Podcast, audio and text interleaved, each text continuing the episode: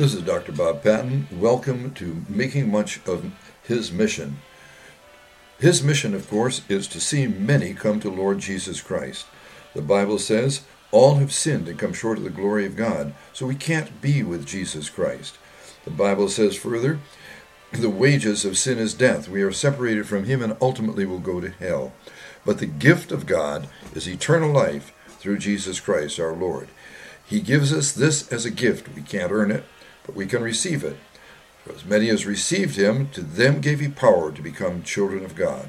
So as we receive Jesus Christ, he comes into our life, gives us his life, which is eternal life, and allows us to spend eternity with him. That is ultimately his mission. Let us all yield totally to the Lord Jesus Christ and accept him as our personal Savior. And now, the message for today.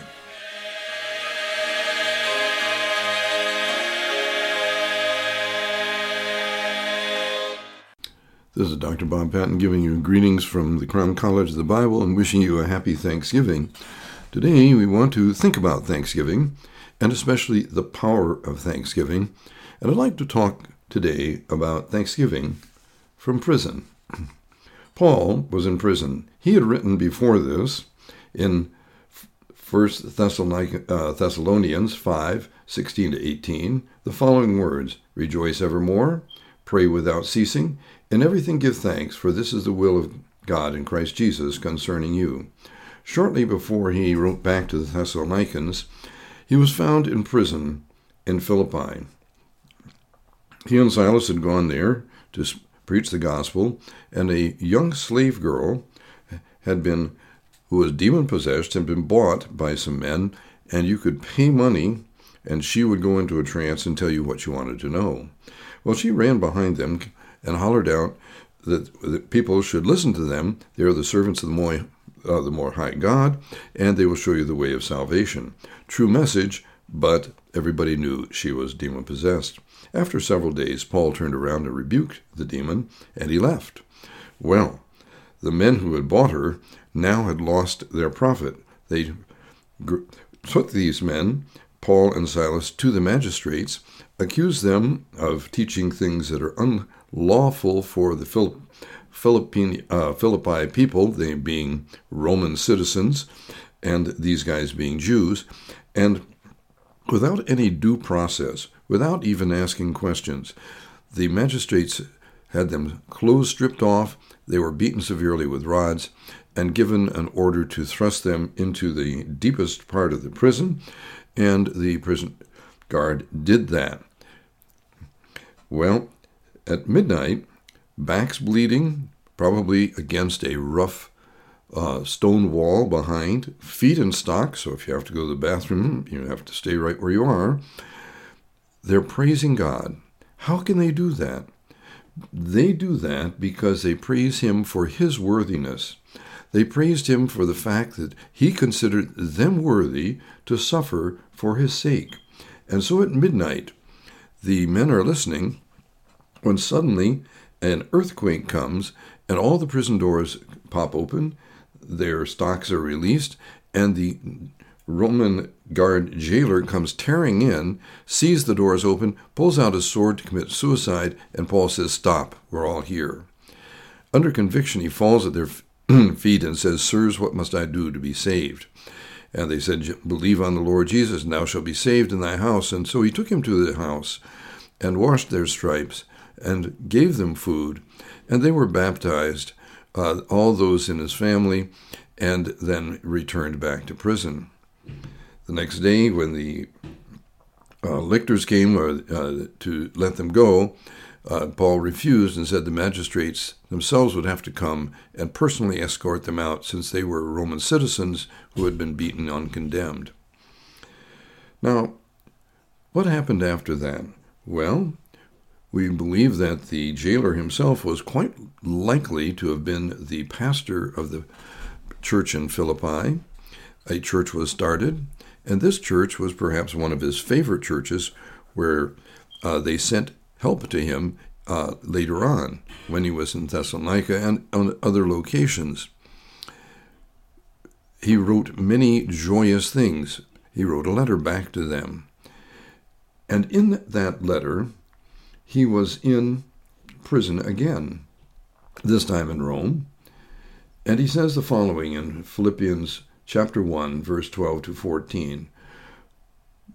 But I should but I would you should understand, brethren, that the things which happened to me have fallen out rather unto the furtherance of the gospel, so that my bonds in Christ are manifest to all in the, in the palace and in all other places.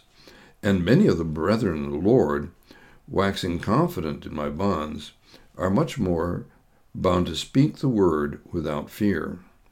Well, Paul had a light six foot chain between himself and a Roman guard. These are top quality soldiers from the Roman army, often would travel all over the world. Well, the question was was Paul chained to the guard, or was the guard chained to Paul? Because neither could escape the other. And we can be assured that the guard saw Paul, they saw him, they heard him write, they heard him uh, pray, uh, they he witnessed to them, and without question, many of them got saved. Some of these were top men who would be sent all over the empire later on, often given places to retire, and could form a nucleus of believers elsewhere. This was a tremendous encouragement to Paul. Also, he found that many other people were bolder after they saw him in prison. Everybody knew why he was there, and they preached. Some of them preached, he said, out of contention, but others preached Christ for other reasons, and he said, I don't care. Christ is preached. That's the main thing. He was thankful. Did he know this ahead of time? No. He just knew the God of the Bible. He knew him intimately and personally and thanked him even before he saw the blessings. I would like to read to you a brief note that was sent from a retired missionary by the name of Alice Nichols. Now, Alice is 85. Her husband was an engineer helping build a huge, uh, a huge dam in uh, Suriname. I'm sure got a good salary, but while there, accepted the Lord and went home and came back as a missionary to Suriname. For years, he ran a uh, house where missionary children were, and many of them knew them as Uncle Nick and Aunt Alice. Later on, uh, after many years working with the Guyanese, uh, Mr. Nichols um, began to suffer Alzheimer's disease, and this was a slow and painful uh, departure on his part. Alice had stayed and was able to come back from time to time to Suriname to the work there, but uh, her health has not permitted her recently to do that. Here she writes the following On the eve of Thanksgiving 2015, I want to share some things that I'm thankful uh, and grateful for. Number one, the joy of being one of God's chosen children, being a part of His family on earth, having a personal relationship with Him, the living God, through His Son, Jesus Christ, the privilege of putting Him on daily and allowing Him to live His life through me experiencing fellowship with my brothers and sisters in Christ daily. Number two, get this, living a normal life as a result of dialysis. I am grateful for all the workers in the local dialysis clinic where I am treated three times a week. Grateful for the patience the Lord has blessed me with to sit in one spot three hours and 45 minutes without moving my arm so that the two needles can take blood into the machine which acts as my kidney and brings it back to my body. Three, I am grateful for my understanding family who are always there for me. I am grateful that age 85 I still enjoy cooking for you. It's no fun cooking for one. I look forward to the times when we can all be in one place and enjoy each other. I enjoy watching the grands and great grands grow up, some close by, but most from afar. I am grateful for all the projects the Lord has led me to keep me busy and not bored in life. I just pray that I can finish those projects before the Lord calls me home. I am grateful for friends near and far. How wonderful to stay in touch through phone calls, Skype, and personal contact with many. It is wonderful to keep up with spiritual children scattered from one land to another. I am grateful that my life story is pretty much finished. I need to get it published. The Lord is so good, and I am available to Him, whatever He has in store for me for the days and years to come. I love Ephesians 2:10 that says, "He already has works for all his children to do, and I am excited to see what he has ahead for me for this coming year." Well, it is exciting to know that he will keep me around until he's finished with me. Well, brothers and sisters, you think about that. Here's a lady, 85 years old, on dialysis. Does she say, God, why have not you taken better care of me? Why have you left me as a widow with my husband who served you all his life dying of Alzheimer's disease? Why this? Why that? She didn't do that. She's grateful. And this is the power of Thanksgiving. I wish you a blessed Thanksgiving time. Now, Paul, when he concluded, talked about the wonderful gift of the Lord Jesus Christ and concluded with some very challenging words in 2 Corinthians, verse uh, 15 of chapter 9.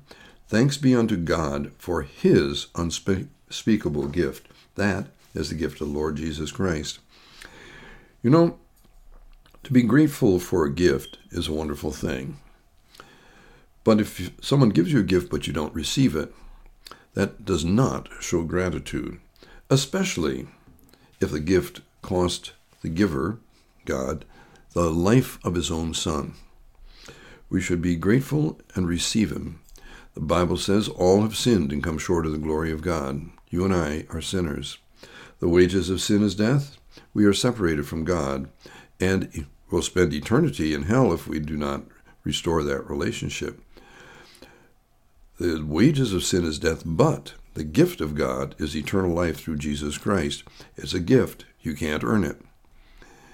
But all of them that received him, that is, they took the gift, to them gave he power to become children of God, or sons of God, even to them that believed on his name.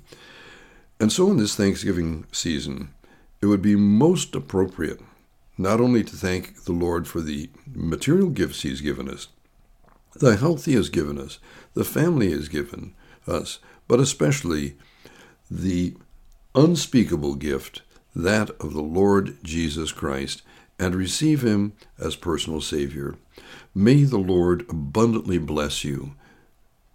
God bless you.